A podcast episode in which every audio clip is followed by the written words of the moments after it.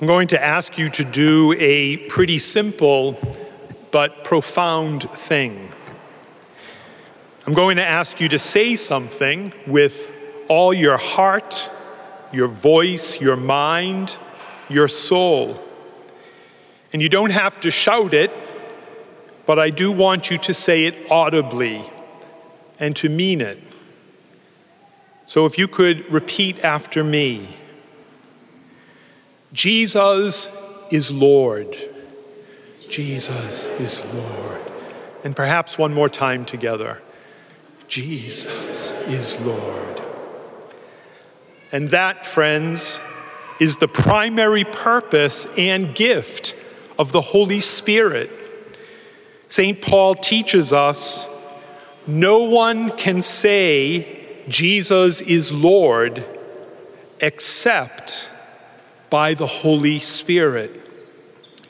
We see evidence of the Spirit's power from creation to this very moment, but perhaps none as convincing and impactful as the scene in today's readings.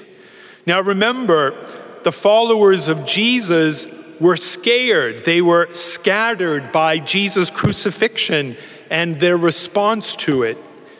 And then they were given hope by Jesus' resurrection, but they were still confused and even timid until the Pentecost, the outpouring of the Holy Spirit. And from that moment on, like a burning fiery light, the disciples boldly proclaimed, Jesus is Lord. And the world and our lives have never been the same. It is an historical fact. The Holy Spirit is revealed in many images.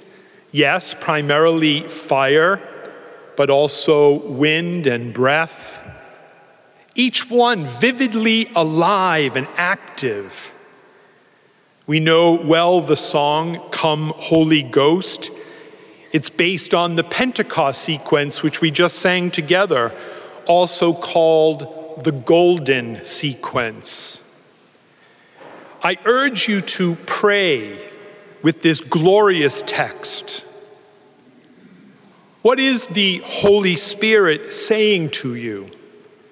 How does the Holy Spirit want to be active in your life? Heal our wounds, our strength renew, bend the stubborn heart and will. Give us your salvation. Make this golden sequence your prayer. On this past Friday, I had the great privilege of welcoming two of our choir school boys into the Catholic Church with the three sacraments of initiation baptism, Eucharist, and confirmation. I baptize you in the name of the Father and of the Son and of the Holy Spirit.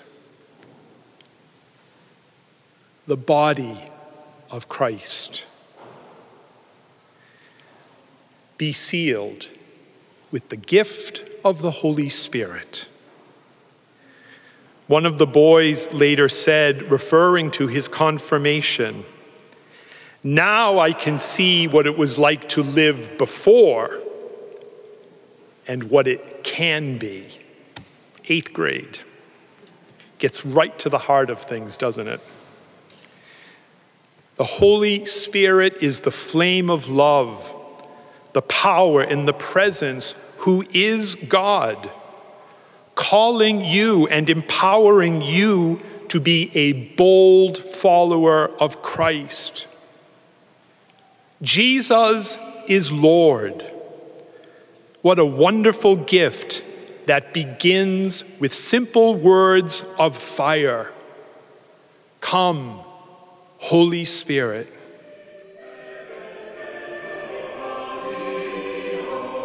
Thanks for listening to Within the Walls of St. Paul's Sunday Homilies. Please be sure to like us on Facebook and consider supporting us by visiting stpaulsharvardsquare.org. That's stpaulsharvardsquare.org. God bless and see you next time.